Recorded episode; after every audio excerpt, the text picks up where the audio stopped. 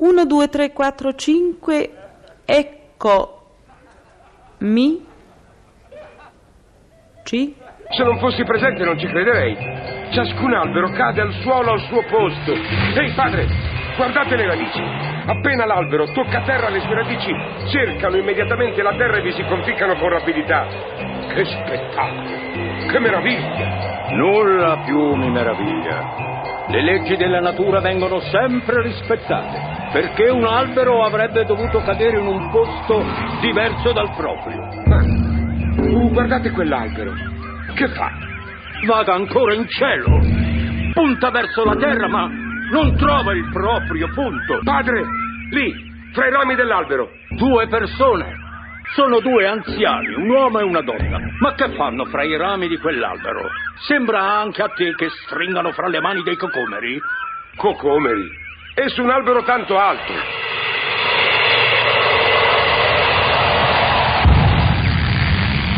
Oh, l'albero è caduto sulla terra, proprio sulla testa di quel pover'uomo che passava. Una disgrazia, una vera disgrazia. Disgrazia, figlio mio. Oh no, quello che tu chiamavi un pover'uomo era il peggior essere vivente che io avessi mai incontrato.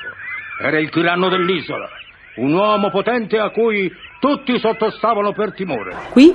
Avete compreso, amici miei, come la natura sia in grado di fare giustizia? Hm, Tutti gli abitanti di quell'isola avevano paura di un tiranno ed ecco, tac, un tifone e il tiranno è bello che sistemato.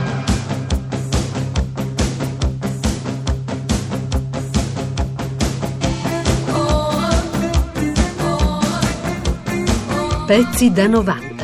A soft wing shadow the size of make believe. Sera in viaggio verso le Indie orientali.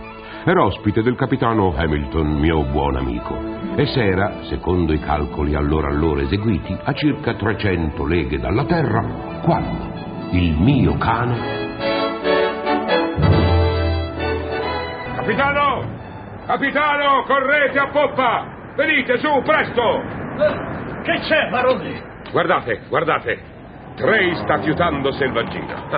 guardate come lì immobile e ritto. E come punta. Ma barone, siamo a centinaia di leghe dalla costa. Ah, se Trey punta, c'è selvaggina. Ma io, caro barone, oltre ai calcoli effettuati, ho i miei marinai sull'albero maestro, con potentissimi telescopi, e nessuno di essi, nessuno, ha scorto un lembo di terra, dunque... Dunque il mio cane fiuta l'infiutabile? Ma io dico solo che nel raggio di 300 leghe non c'è selvaggina. E io dico che non passerà tempo che scoveremo della selvaggina fresca. Ma è assurdo, barone! Capitano, non è assurdo. Se Trey punta, c'è selvaggina. E scommetto quel che volete che presto avremo selvaggina fresca. Ma volete scherzare, barone? Insomma, scommettete o no? Cento ghinee vi vanno bene? Benissimo, ma, ma bene! Qua la mano! Mm.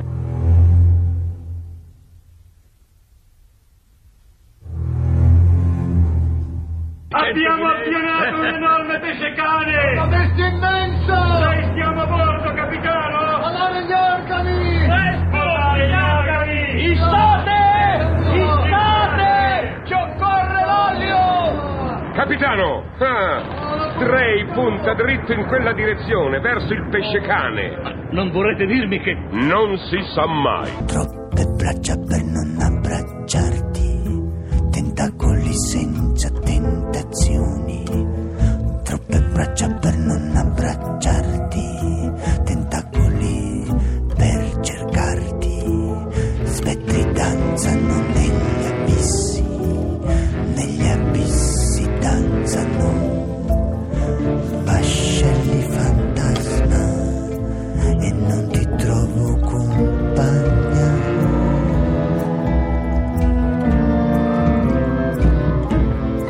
Pesce cane era la selvaggina. No, no, gentile amica. La selvaggina era nella pancia del pesce cane. La pancia del pesce. Esattamente. Oh. Sei coppie di pernici, Oh. tutte vive e vegete, no. tant'è che continuarono a vivere anche dopo essere state estratte dalla pancia.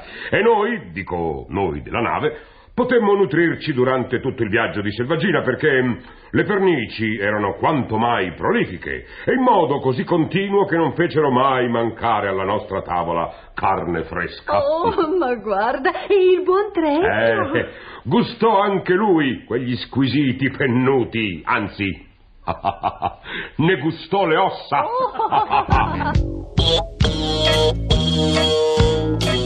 Nada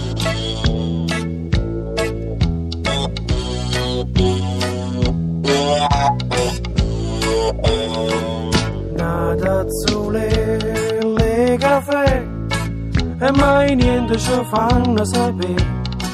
Noi ci puzziamo e famo, sanno tutto quanto, e invece ci aiuta, ci buffano i caffè. Azzurre, le caffè, che sigaretta coppa per un pare.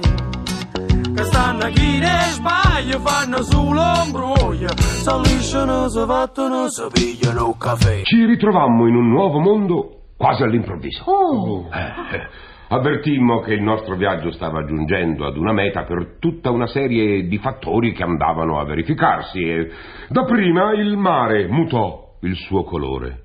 Da verde divenne bianco. bianco. eh? E poi le nostre narici furono sollecitate da un effluvio che inebriava, che dava il capogiro per la sua fragranza e la sua leggerezza. Oh, una specie di isola della dimenticanza e dell'eterna bellezza. Oh, no, no, no, no, no, ci trovammo dinanzi ad una nuova civiltà di cui nessuno conosceva l'esistenza.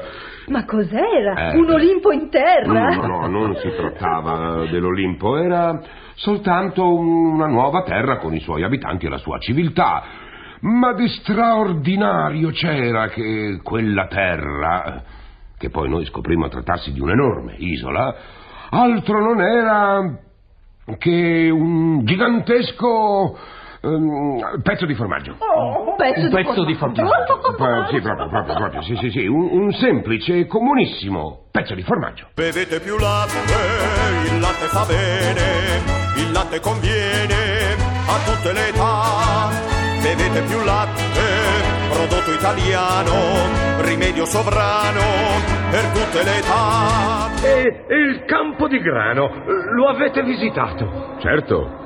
E devo dirvi in tutta sincerità che pane così squisito non ne assaggiavo da parecchio. Ma quel che mi chiedo è come è possibile che le spighe, invece di produrre grano, danno già pagnotte calde, belle e pronte. Sono cose che non bisogna chiedersi. Siamo in un'altra terra, mio caro capitano, e le cose qui vanno in modo diverso dal nostro vecchio mondo. Guardate quell'individuo. Visto che agilità con le sue tre possenti gambe e quell'unico braccio? Visto con quanta naturalezza mangia un po' di terra, che poi è formaggio? Visto come si disseta in un fiumiciattolo di latte? eh, cose meravigliose. Eh, signor Barone, voglio esprimervi ora la mia più viva riconoscenza per essere con noi in tale viaggio. Io, io sono certo, infatti, che senza la vostra presenza non avremmo mai raggiunto un tal posto e, e mai avremmo conosciuto l'isola del formaggio. Buon uomo, gentile amico,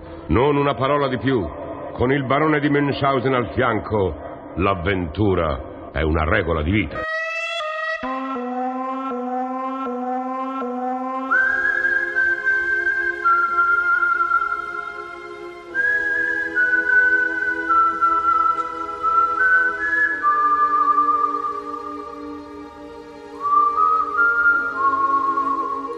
Io, mio illustre amico, sono ormai avvezzo, per l'esperienza acquisita in tanti viaggi mirabolanti e fra tante avventure stupefacenti, a non meravigliarmi più di nulla. Bisogna mutare il metro di giudizio, ecco tutto. Eh, Mutare? Mm. Eh, Come? Non mi sembra mica tanto chiaro. Vedere quel che c'è da vedere. Essere orgogliosi di guardar cose che nessun altro essere umano del nostro vecchio continente ha mai veduto e basta. Mutare il metro di giudizio per me significa che esiste un altro mondo con tutt'altre cose. Altro mondo? Ma noi siamo sulla Terra e non su un altro mondo. E chi ve l'ha detto? Ah, abbiamo navigato per mesi, dunque è possibile che siamo ben lontani dalla Terra. Eh, chissà dove siamo. Parla italiano, bravo! Ma scusate, Dunque, ma dove vi credevate di essere? Siamo a Milano qua. appunto, lo so.